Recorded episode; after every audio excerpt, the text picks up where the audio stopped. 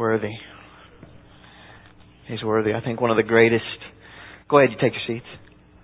I think one of the greatest uh, shocks we're going to have is when we look back over our life and we see the times that we were standing in church, kind of halfway singing, and you zoom back and you get to see all of heaven, the greatest of the great, falling at Jesus' feet, and we're kind of going, "Yeah, holy Jesus." We're going to go, man. We were there, but we kind of missed it. We're connected to heaven in that way. Amen? Amen. Are you happy? Are we happy? We should be the happiest people ever. You know, the Lord showed me this recently that uh, that the world is not happy no matter what you do. No matter how, their circumstance, they're not happy. The Christian's supposed to be, no matter what your circumstance, you're happy. Huh?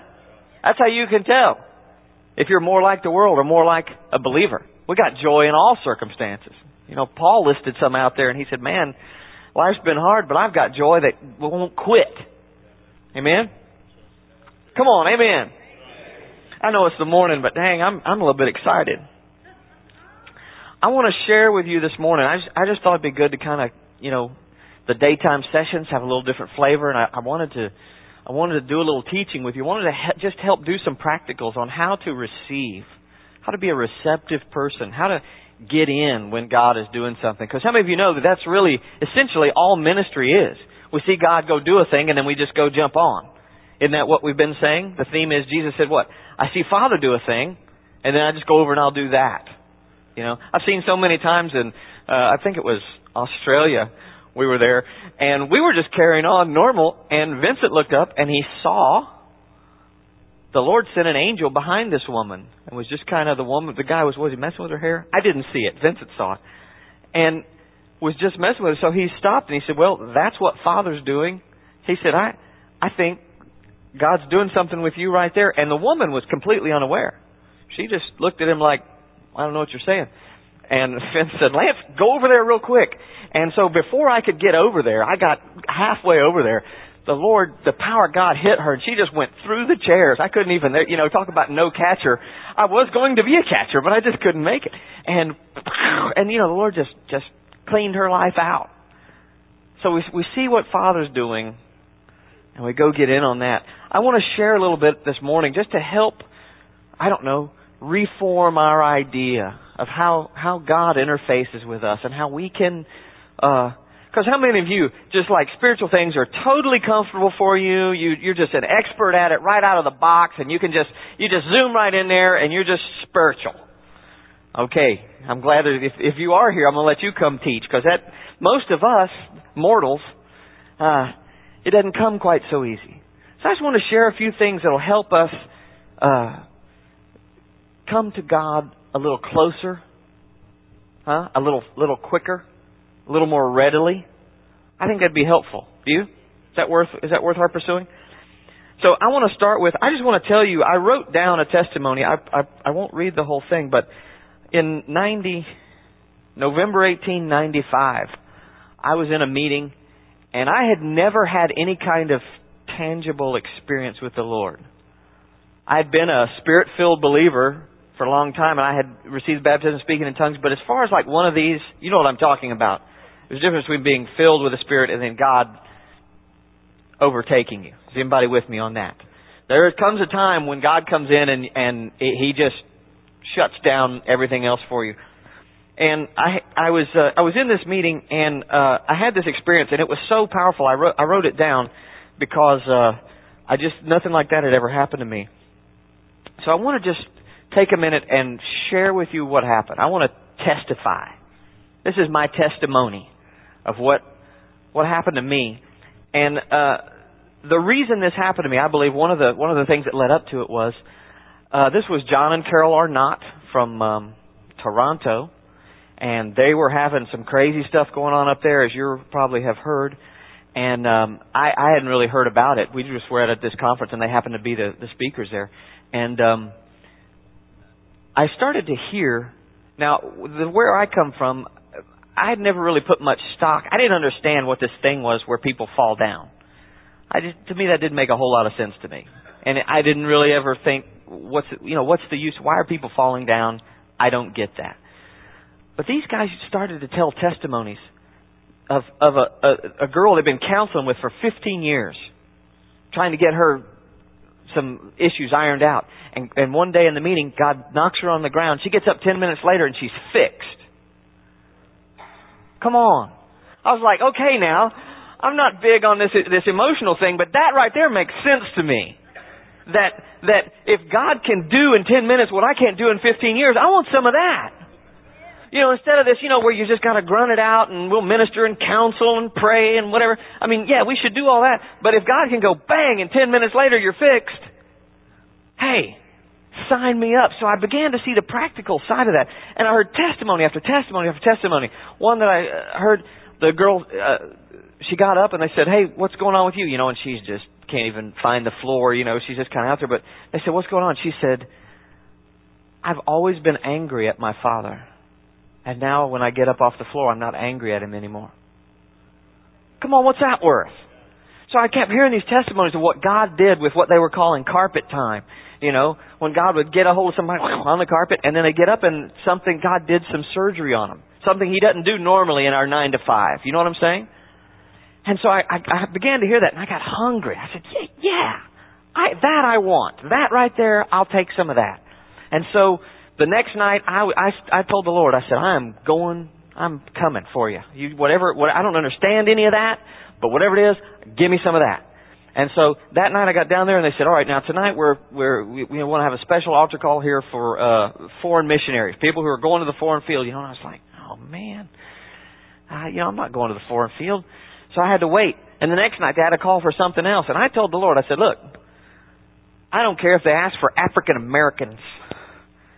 I'm going. I'll be the only white face down there, but I don't care what you call for tomorrow night. I'm coming for some of that stuff. And sure enough, they had kind of a general call. So I came down. I, but I want to tell you, there was a hunger in me. I was so hungry for the Lord. So I got down there and I, I don't know about you, but I had these expectations that the, the man, the man, the leader would come and he would lay hands on me and fire would fly from his fingertips and, you know, who knows what.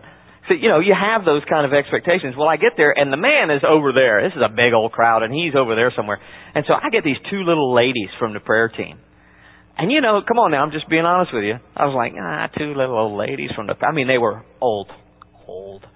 And I just thought, well, you know, what am I doing? But I, I said, Lord, you know, whatever, this is, this is you. I, I really, I'm desperate. And, uh, they started to pray for me. And I just remember I was standing there just, just waiting on the Lord. And I could kind of sense that I couldn't quite get the balance. I was, you know, it was just like that. And I was like, well, you know, I'm just, maybe I'm a little lightheaded or something. And I started to feel like I was doing this, you know, and I started to lean a little bit and I thought, okay, I'll just grab myself, whatever.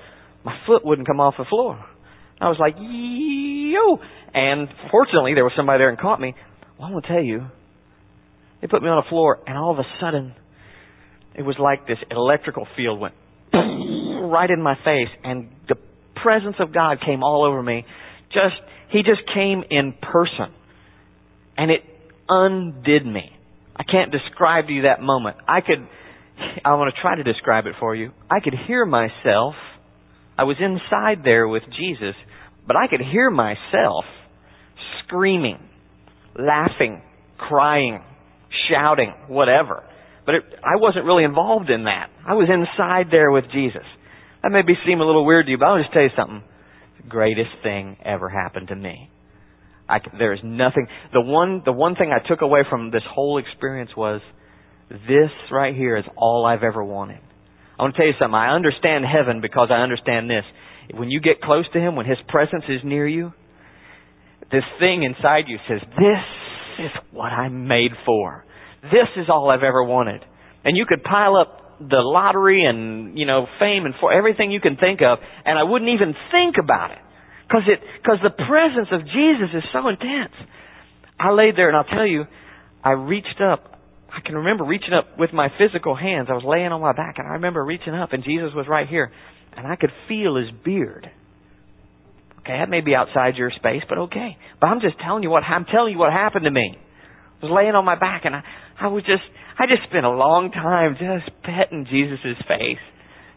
I just, it was awesome. He was there, and we did some other things. I, I really, I don't know if I want to, can tell you everything, but basically, he sat there and and did stuff to me. He he put he did some impartation things down in my gut. Some at one point, I think it was you know it's hard to tell time when you're in there, but it was over a minute. I feel like I could not breathe in.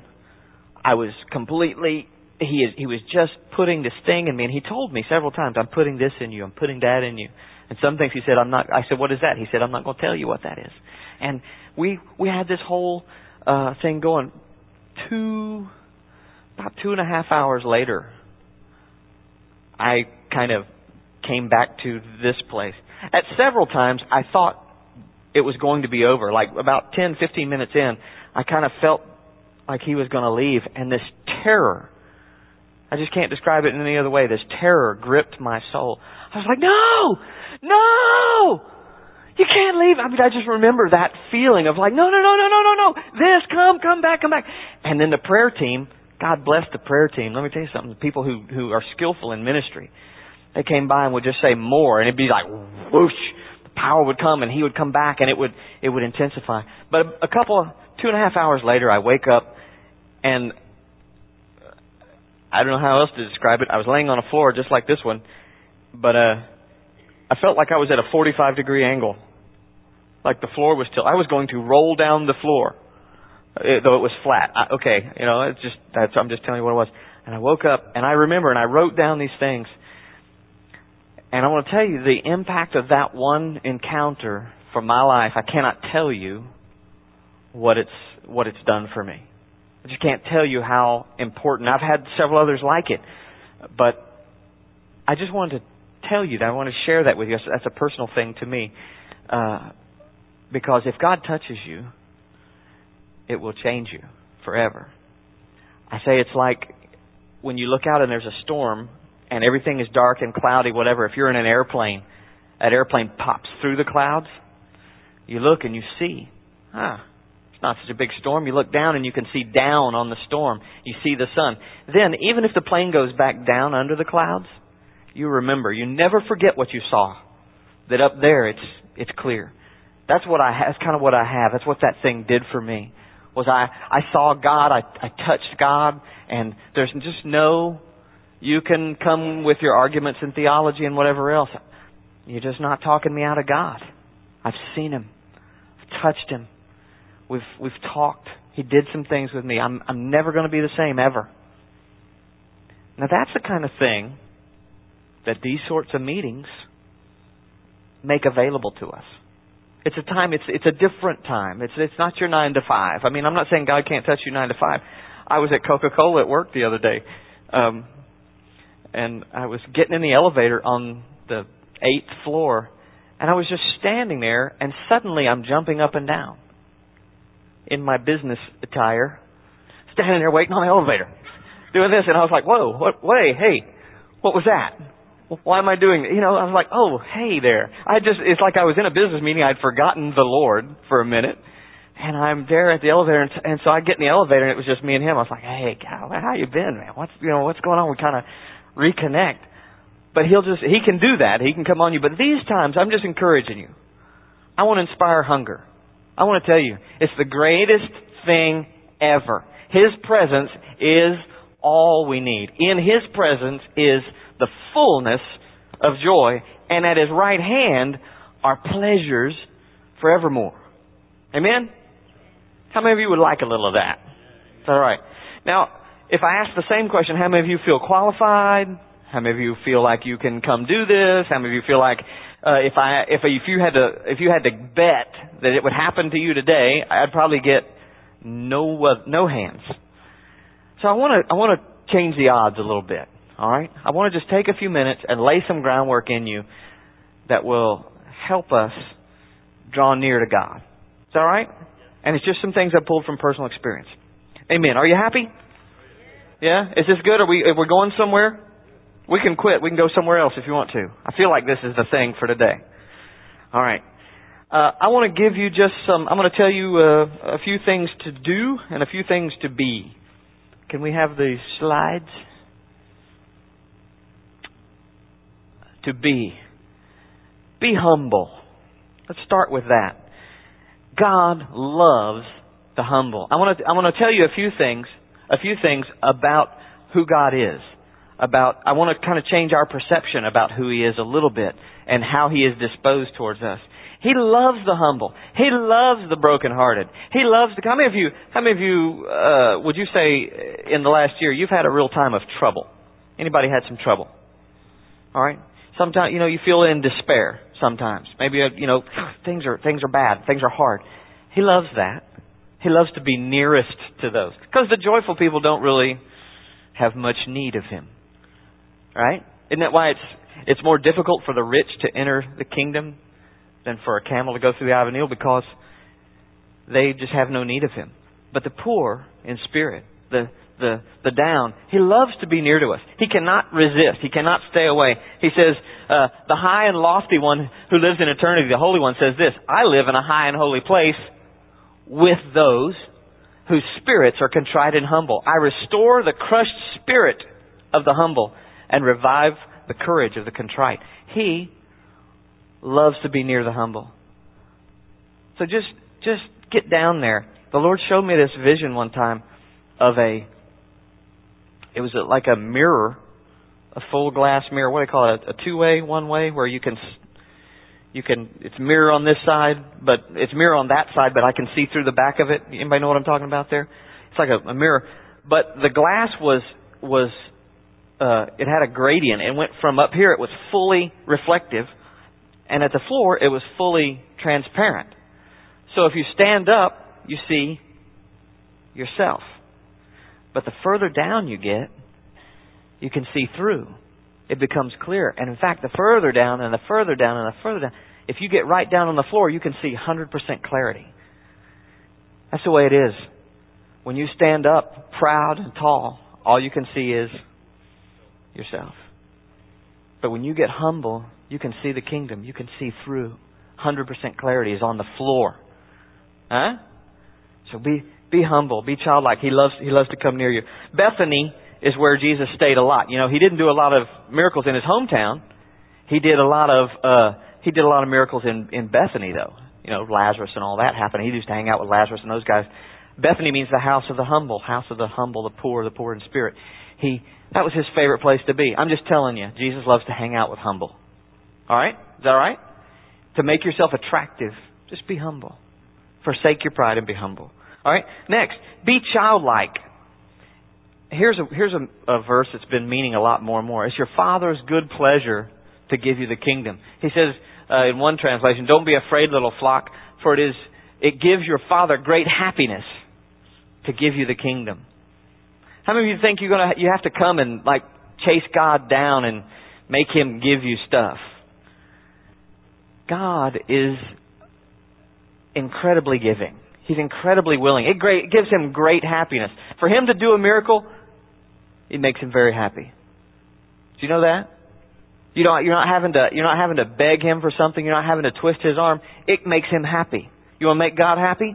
It gives your Father great happiness to give you the kingdom. Make God happy? Receive the kingdom. Amen? Be childlike. Be expectant.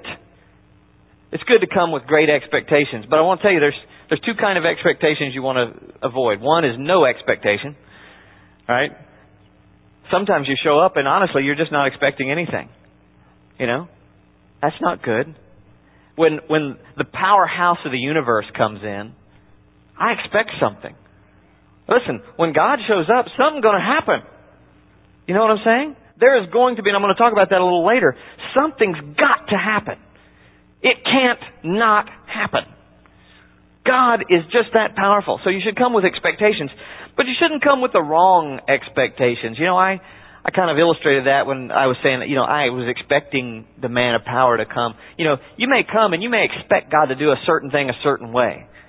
That's just, all you're doing is setting yourself up for uh, you know, missed expectations, disappointment. You know, it's it's right of let me say it like this. It's right of me on Christmas morning. I I expect there's going to be some presents opened. Okay? But now if I come in Christmas morning and I expect a Lamborghini, in the driveway with my name on a custom plate. I'm I'm up for a letdown.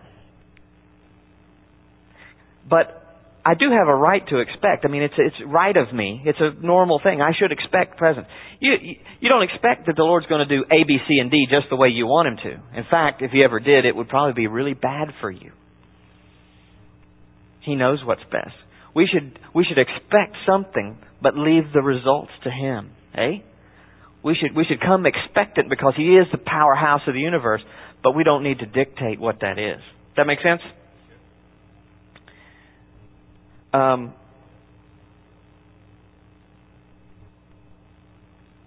how we view God is very important. Because many times Jesus said, according to your faith, so be it unto you. Let it be done to you according to your faith. It's your faith that has healed you. It's what you believe about Him. There's the parable of the talents. You remember when He, he gave the five talents, two talents, one talent? And the one talent guy, when he came in, he, they said, the master said, what's going on? He said, well, I, I knew you were a hard man. I knew that you were hard. And I heard, the word on the street is, that you take out where you haven't sown. So, I, in a cowardly fashion, I hid the thing because I, because I know you're hard.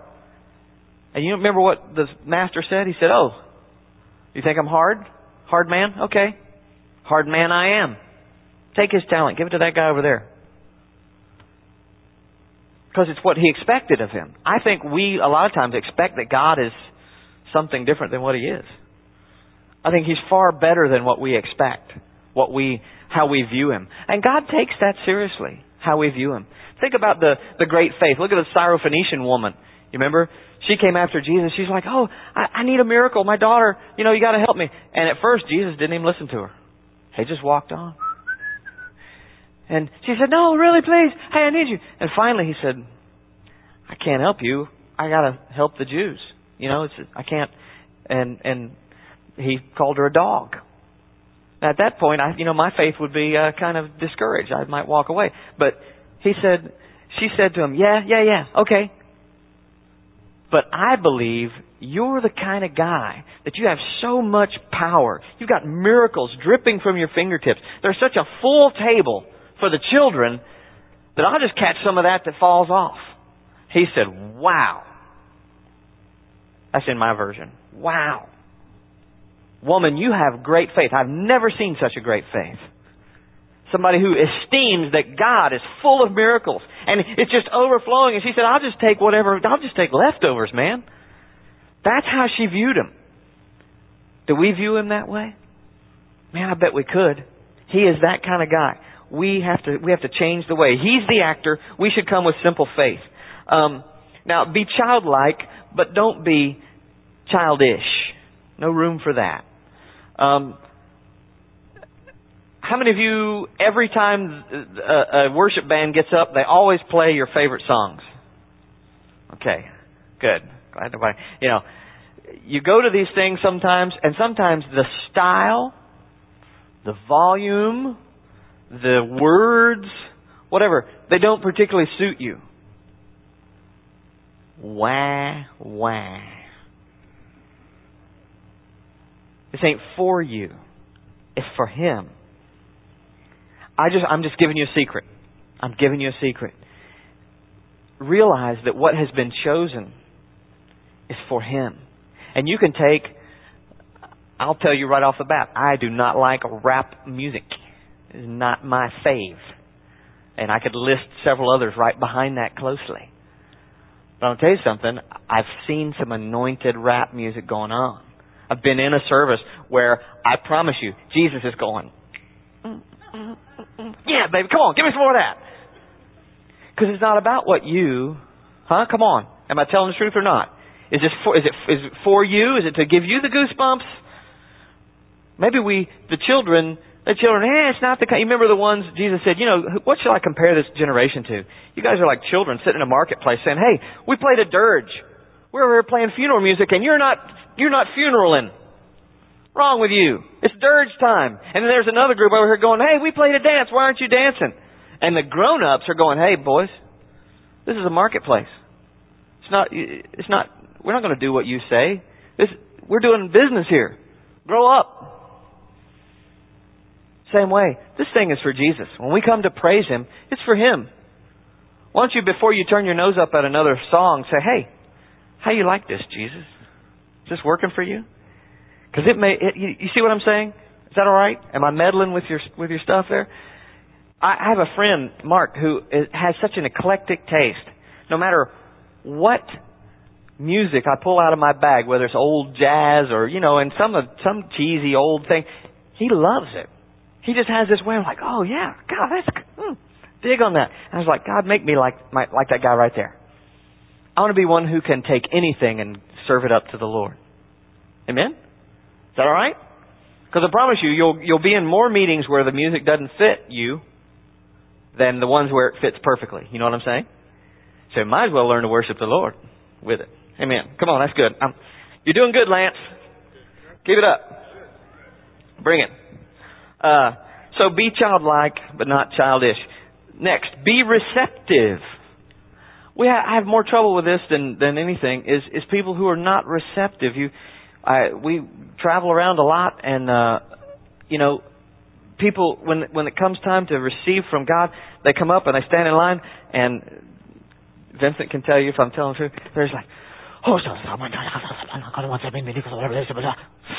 oh, you know, you know, and they're working so hard, and I'm like, I'm like, hey, I'll pray. You relax. You just nothing. You just do nothing. Just receive. See, because God is the ultimate, He's the consummate giver. He is above all as a giver. God so loved this world that He gave His best.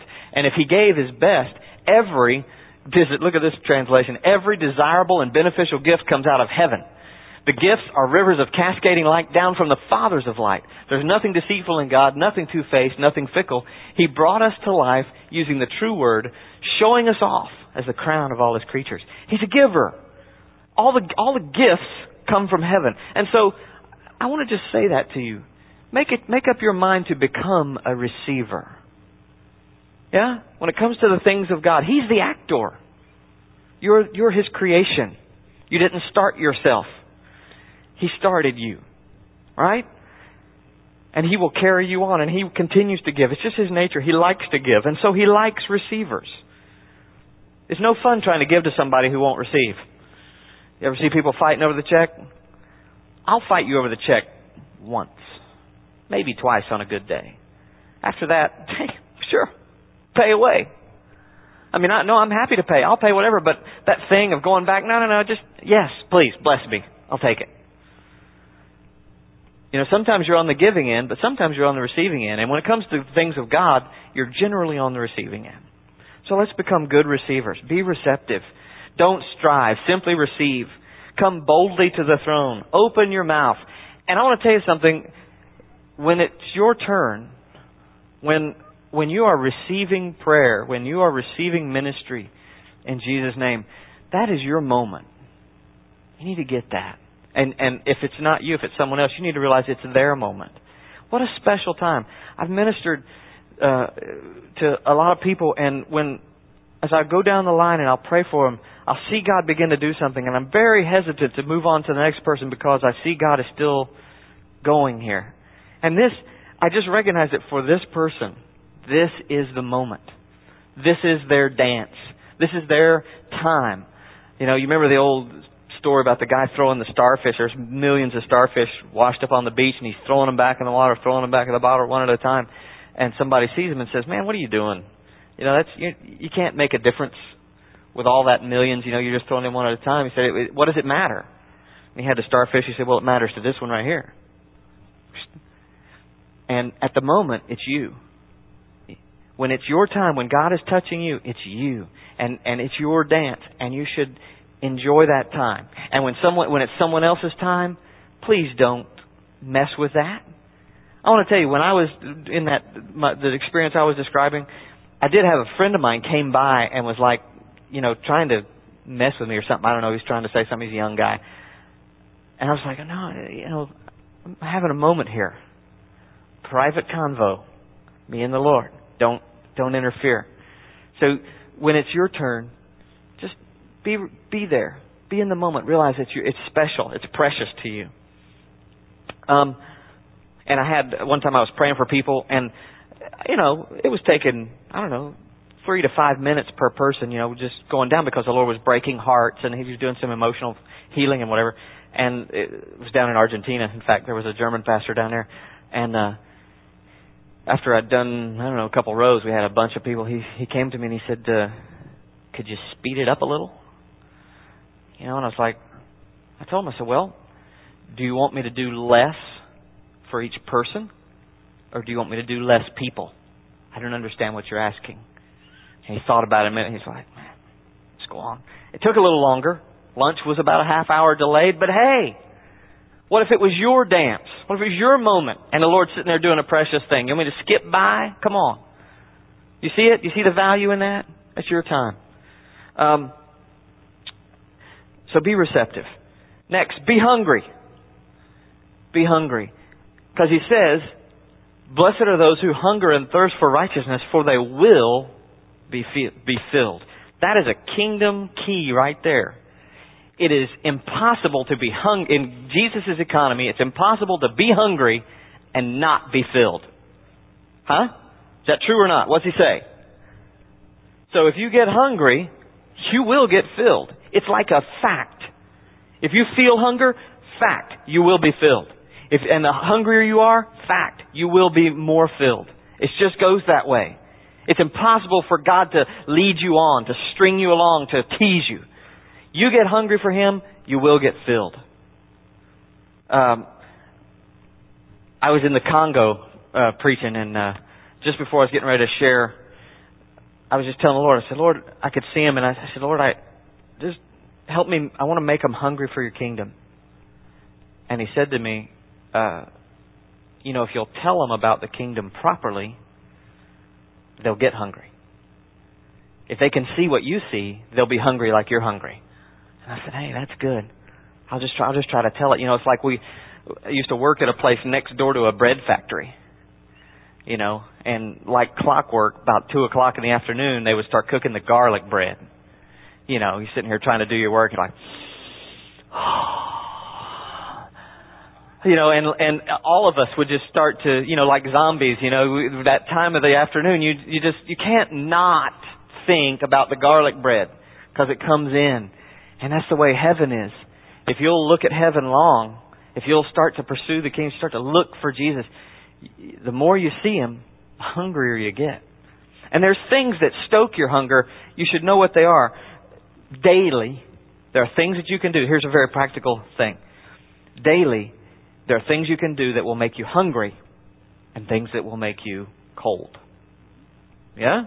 Do you know what those things are? There, there are things that you can do. I'm not talking about what are the general things. I'm not looking for a Bible school answer. I want to know you. I just want you to consider for yourself. Do you know your own recipe for staying stoked? Do you know what it is that makes you hot? What are the things that make you on for Jesus, make you more hungry, and the things that water down your hunger? Man, if you don't know what those are, if you can't just like rip those off on a list, I recommend you in the break, go sit down and write those things down because it's so important. You know, above all else, guard your heart. It's the wellspring of life. We should we should know what makes us hot, what makes us cold. Keep your hunger going. And finally, be wholehearted. Uh, be wholehearted. This is a, this is kind of a life message for me because He loved you. Can I see that slide? He loved you with His whole heart. Eh? He gave it all. Come on. He walked up that hill. He took my stuff. I got no friends like that. I got no other friend like Jesus that took my sin, my shame, my everything. And he walked up that hill. He carried it up that hill until his strength gave out. He gave every last thing he had for me. That's my hero. He is wholehearted. He loves, he says, I have loved you with this everlasting love. So, for us to love him back that way is just a response.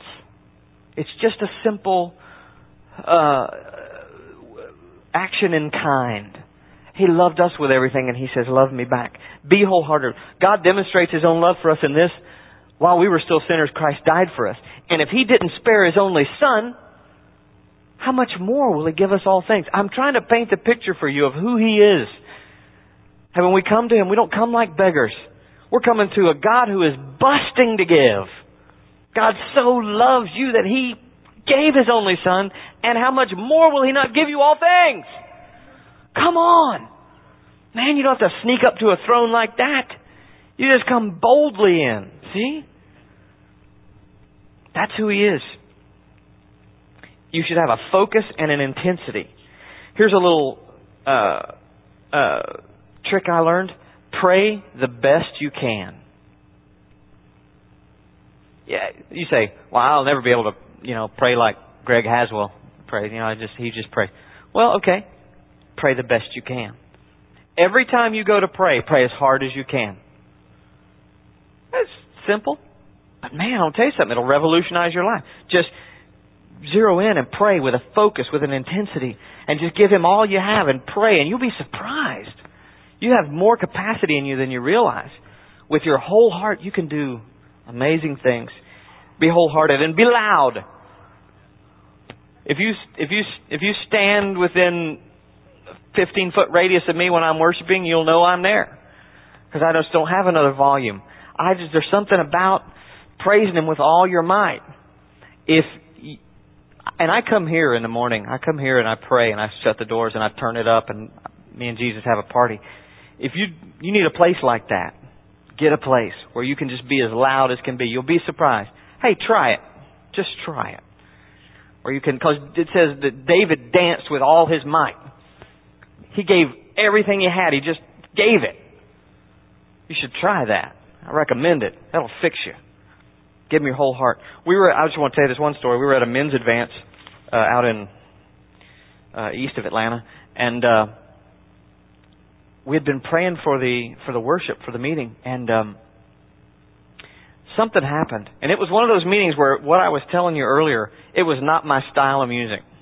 Okay, it was this old uh, African American uh, kind of a hmm, I don't know gospel jazz, uh, old school street music sort of thing going on. And he was doing his little thing, and he was he wasn't really leading worship, but he was starting to do a, con- a, a little bit of a concert.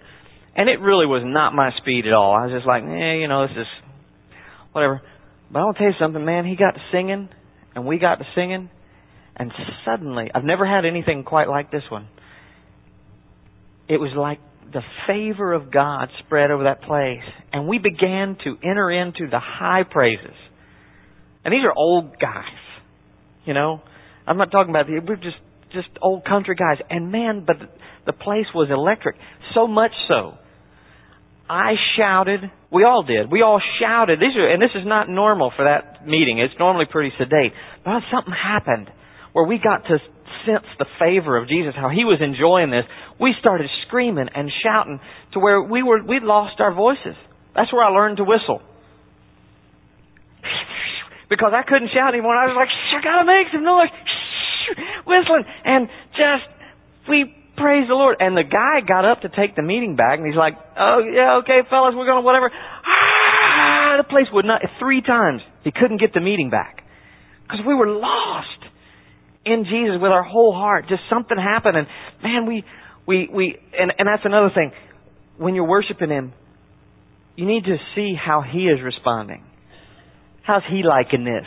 Forget how you're liking it. How's He liking it? And you'll be surprised that He's like, yeah, come on, give me some more of that. He's that way. Amen? Are you okay? You happy? All right, I got just a few more things and we'll be done. Uh,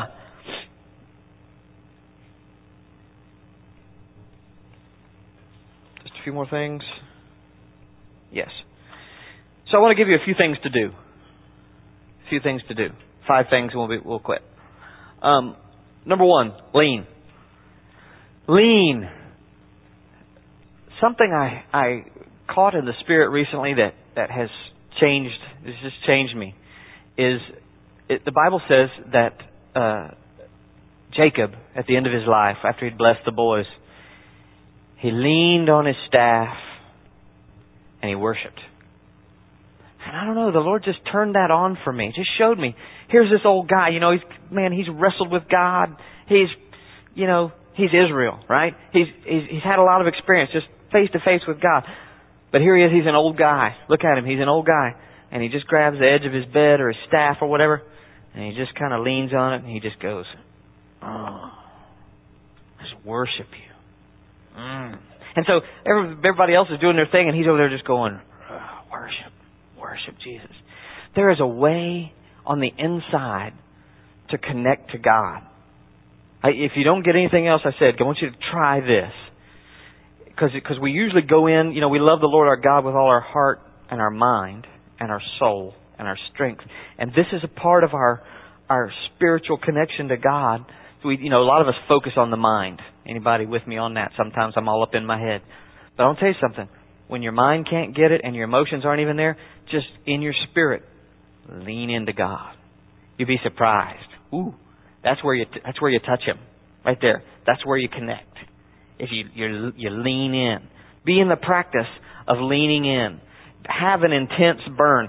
Connect with the inner man first. Try this, you guys, especially if you minister and worship, whatever. There's a lot of stuff going on with singing and technical, what's going on, and uh, you know, sound and all that kind of business. And and for the rest of us, that that you know, when we're singing, it tends to be about the singing. But before you sing, inside, make a make a connection with God. Madame Guyon said in her book, and I, it floored me. She said, you know, eh, about how to pray, whatever. The beginning, she said, just come to the Lord. It's just a simple sentence at the beginning of one, and I said, man, that's I can't even read the rest of the chapter. Come to the Lord in yourself. Just come to the Lord. If you get good at that, connect. Matter of fact, why don't we do that just a moment, just one moment. Hit the pause button on the teaching, right where you are. Not even with your mind, but just inside. Just acknowledge the Lord's presence. Just touch Him. Just say, Lord, I'm coming to you with my spirit. Oh. You say, hello. And there He is. He's right there. You can do that anytime, night or day. Right in the middle of, and I do it sometimes. Sometimes people say, where'd you go, man? Because I'll be talking to them and suddenly I'll just be kind of back out, you know, to, to be with Jesus. Get good at that. Lean into the Lord. Just like, and just like Jacob did, man. Just, you know, and if you're in worship, hey, maybe it's not your thing to, to dance. Maybe it's not your thing, whatever. You know, everybody's got a different kind of manifestation. But you know, one thing you can do is have that intense burn. You touch the Lord. You reach in and you, you, you lean in on Him. You know what I'm saying? All right. To be with Him. Uh, next, seek. Be eager look for the things of God. I know we got a lot of junk floating around out there. You know, how many of you, you know, turn on a religious channel and uh, have to go get sick over it? Sometimes it happens. You know, sometimes there's junk out there. All right, I get it. But we need to learn to eat the meat and spit out the bones. All right? And I want to tell you something the Lord showed me about this. That is something you tell children. That's not really a message for grown-ups you know, if you came to me and you, I, I say, hey, uh, did you have the chicken? You say, man, I had the chicken. I didn't like it at all. God, it was crunchy and there were things sticking out in my mouth and I nearly choked on it. I'd say, well, now, did you eat all of it or did you just, did you skip the bone? No, I just ate it. I'd say to you, you know, didn't your mother ever teach you that there's good part of the chicken and there's a part we don't eat? See, that's like child stuff. So you shouldn't have to tell a group full of spiritual adults, hey, spit out the bones. Yeah, the guy may not be on on all his points, but can you not hear the good stuff in there? See, you should be a laser beam. I'm looking for God. I don't care who's got him. I'm looking for Jesus. And when somebody comes up and he says nine things wrong but one thing right, you get on that right thing and you say, yeah, baby, I will take that right there. That's good. See, because you're, because all truth belongs to God. Huh? The Muslims didn't hijack it. You know, the, the Jehovah's Witnesses don't have, you know, they didn't run off with it.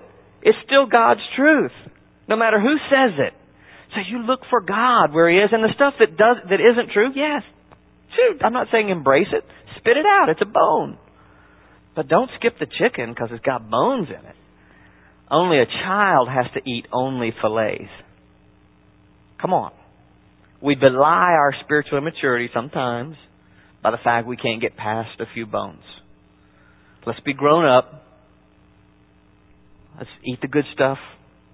Learn how to skip over the bad stuff, eh? Okay, amen. Good. That's good, Lance. You're doing good.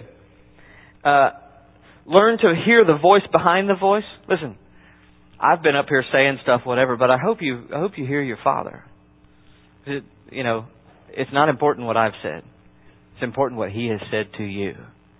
I told Isla last night that sometimes I don't, I don't even remember what was said in the service because I'm having this back channel conversation with God. Whatever somebody, when the anointing is there and a guy is preaching, sometimes something he say will kick me off and me and the Lord go off on this and I have no idea where he was. Because I'm, I'm hearing the shepherd's voice. You should learn to do that. Commune with the Lord. Um, next, fear. Fear. Beware of the fear of man. I think if I had to put my finger on one hindrance to receiving from the Lord that I've seen kind of across the board, is that people are worried what other people are going to think. I just have to tell you that when when God touches you and the lights go out for you and you're in the third heaven, you don't give much care to what people are thinking. You know, there's times when he's going to come on you and things are going to happen. Hey, get over it. Who are we trying to impress? Beware of the fear of man. Because what, what should what should it be? What would happen? Let me say it to you this way. If my wife and I are standing here and we're talking to one another, and then another woman comes up and I go, "Oh, hey, how you doing there? Good to see you." Yeah, and I start to treat my wife as if she's not really there. How's that going to go over? You know how that's going to go over. Don't sit there and look holy at me. That's going to be that that's going to cause trouble in my house. Well, we do the same with God. God's here starting to try to do something, and then we look over and somebody's looking at us. We go, oh, yeah, oh, you know, I don't, I don't want to do that anymore. And we treat God as if He's secondary. What we should do is say, "Be with you in a minute." I'm, I'm over here having a conversation with my Maker. The King of the universe is here. I'll get to you when I can. Hey, isn't that the way it should be? I feel like getting one of those uh, little earphone things for my phone so that when I'm walking around praying at work, I, people don't freak out. I can just keep talking. Yeah. Oh, you know, I know exactly. What about this? And I can have my little earbuds. See, they don't know I'm talking to Jesus. Um, it's a good idea. Get one. Treating him as if he's not there and treating other people, that's what unbelievers do. Yeah? That's not what we do. Um, there's that song that we sing, I don't want to talk about you like you're not in the room. I want to look right at you. I want to sing right to you. Having some good words right there. He's the one who is here. He's more here than you are. We should not we should not treat him otherwise. So uh, be afraid of the fear of man. Run from the fear of man. The, this rabbi was dying, and the uh, the um, his young rabbi students came to him and they said, "Hey, give us a blessing." And he said, "May you fear God more than men." They said, "What kind of blessing is that?" He said, "Well, a thief steals at night. He knows God sees him, but he doesn't care. He steals at night so that men won't see him. He cares more about what men think about him than what God thinks about him. May you fear God more than you fear men. May, may you try to please Him. May you be, pay Him more attention and let the other people in the world just take second seat, eh? That'd be good. I'll take some of that right there. Um, Jesus, there was this cool little conversation where Jesus was talking to Jairus. Remember, Jairus was the synagogue ruler. His daughter was dying. And then while he's after Jesus saying, please come heal her, they come and they say, uh, she's dead. Don't, you know, don't bother the teacher. And then Jesus, watch, watch Jesus. He, he's, the Bible says, ignoring what they said, ignoring what they said, he looked at that guy and he said, don't be afraid. Only believe. There was a whole crowd and he shut out the whole crowd to have this little cone of silence. Two person conversation. He said, no, no, no, shh, don't, don't, just don't pay them any attention. Listen to me. Look at me. Don't be afraid. Only believe. See, if he can do that, why can't we do that? When God's zeroing in, just tell the world, hey, hang on a second, be right with you. I got, got a call coming in. I need to go take this. You know, why not? Be more afraid of, of God than of, of man. Uh, fifth, fourthly, imagine. This has done more for me. We're almost finished, so just energize yourself. Uh, imagine. This does more for me when I'm in worship. If you just, you know, the Bible says, I pray for you that God may open the eyes of your heart. That's your imagination. That's your ability to see into the things that can't be seen. And I, when I begin to worship, a lot of times I will imagine that because I can't see it. If, if can anybody right now see the throne? If so, please come up here and begin ministering to the rest of us. Okay, so since we can't eh, with our physical eyes, we can. I, I, I can see with the eyes of my heart to know what is true. And I begin to visualize the throne and the rumblings and the peals of thunder and the lightning and the emerald rainbow and the elders falling down and the preachers yelling holy and the throngs, the billions of people who have ever lived before the throne. How worthy is the Lamb? And I get that in my spirit. And man, it's hard to sit still and worship quietly. You know what I'm saying? Use that God given gift to see beyond what you can see. That's right. And truthfully, am I am I really imagining it? If it's real, it's real. I'm just trying to decide how I can. I'm trying to form a picture of what I what I know to be real. Yeah, I'm not dreaming something up. Remember that day and that assembly, and notice Jesus' response. That does a lot for me as well. When I'm worshiping, I I say, Jesus, how you liking this? And and he always says, Man, this is good. This is good. Come on, gives me some more. See his response. Join the throng. There's a thing I was talking to, and Frank, our resident atomic physicist, is not here, uh, so I can I can tell this any way I want. Um, but there's a there's a thing called quantum entanglement. Quantum entanglement is where you take a particle, particles that are charged in the same field, like photons or something.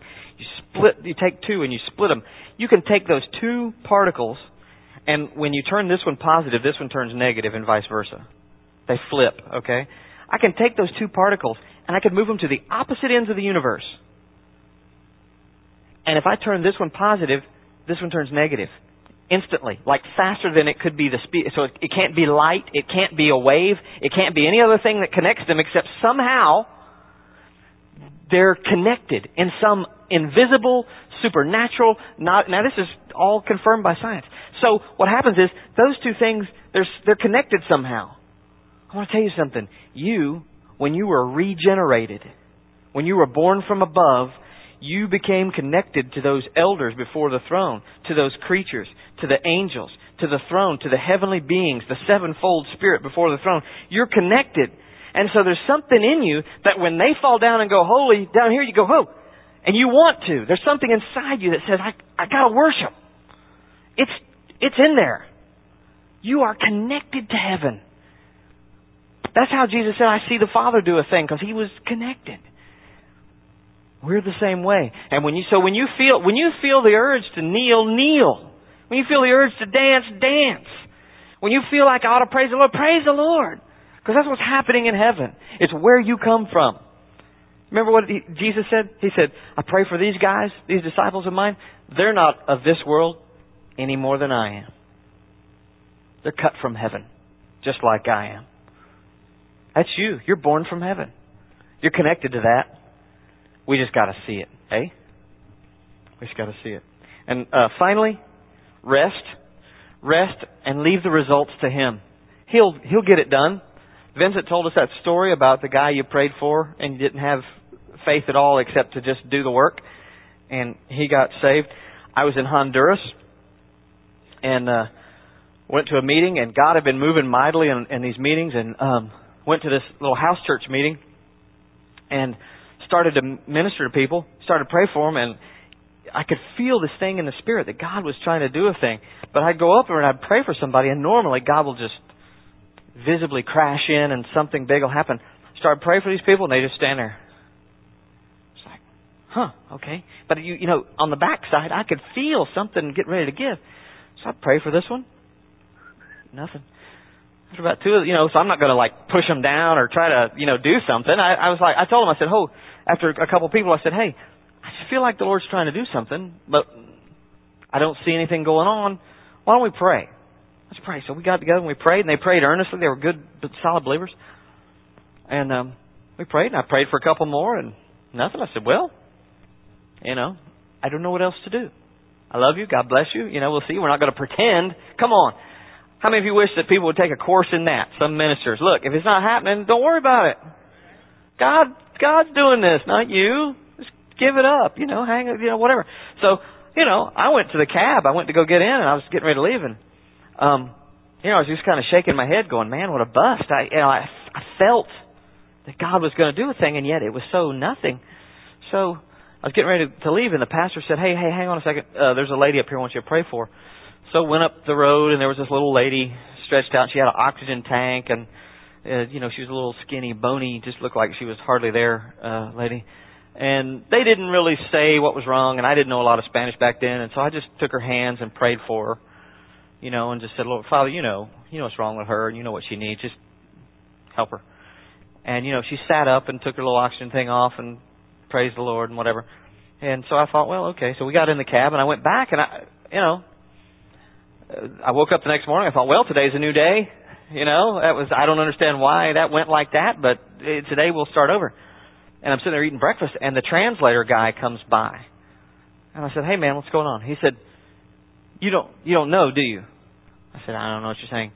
He said, that lady you prayed for said she had been like that for eight months.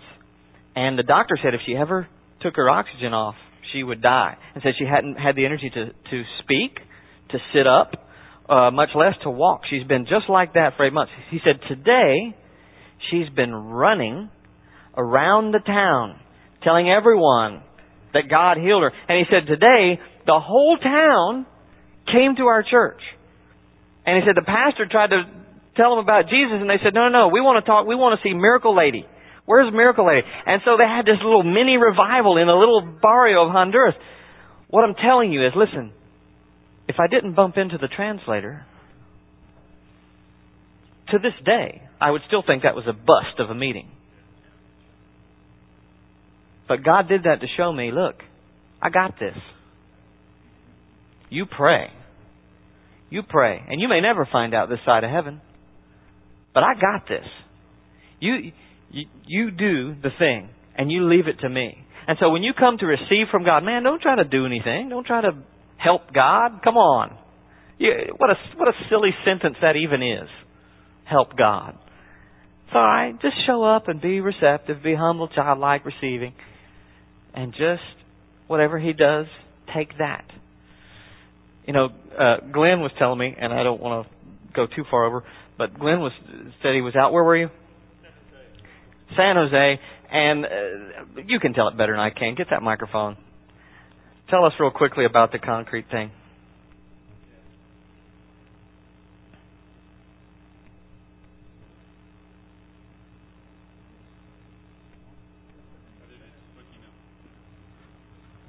Yeah, so I was at uh, this museum called the Museum of Innovation, and I was just kind of walking around, and they, they, I came across this exhibit where they were talking about sort of earthquakes and technology and all this type of stuff.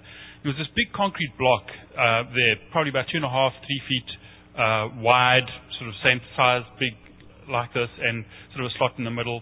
And, you, and, the, and the whole idea was you put your hands on the side of this big concrete block and you squeeze, or put your hands in the middle and try and pull pull apart. And if you do that, you feel absolutely nothing. I mean, it's just, you know, you know it's like putting your hand against a concrete block.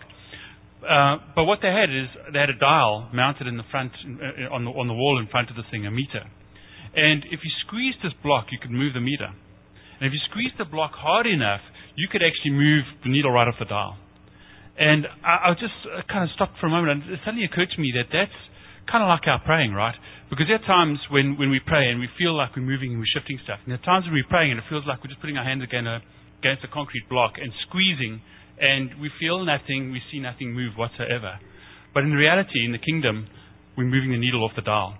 Yeah. And it's that scripture that says, um, you know, the effective, if I can paraphrase the scripture, it says, the effective fervent prayer of a righteous man or woman will move the needle off the dial.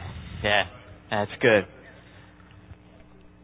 So you get results. It's impossible to brush up against the powerhouse, living God and have nothing happen. It's just impossible.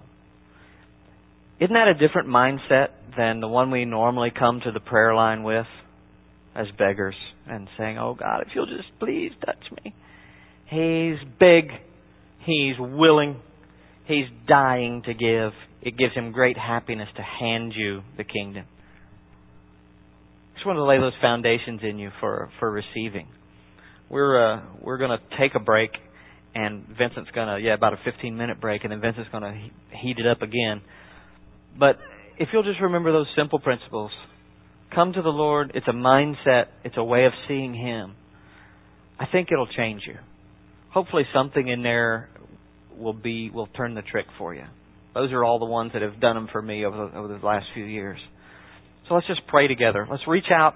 Uh, I'm going to say the words, but you, with your spirit, just reach out and touch the Lord.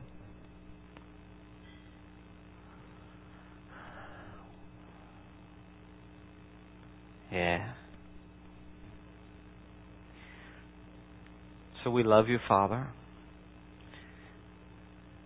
Make these words, these foundational principles, go deep into us, that we may be hot for you we want to be hot for you.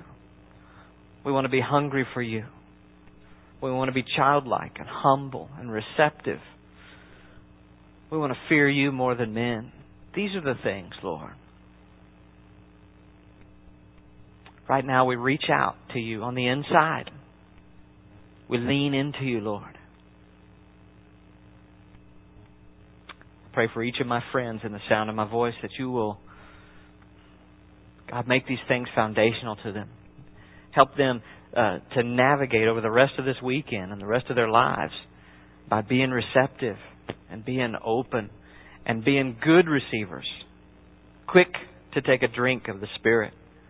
Quick to step in and receive from you. God, if I could pray one thing for each of us, it's that we become experts at drawing near to you and that we see you like you truly are. We pray it in Jesus' name. Amen. God bless you.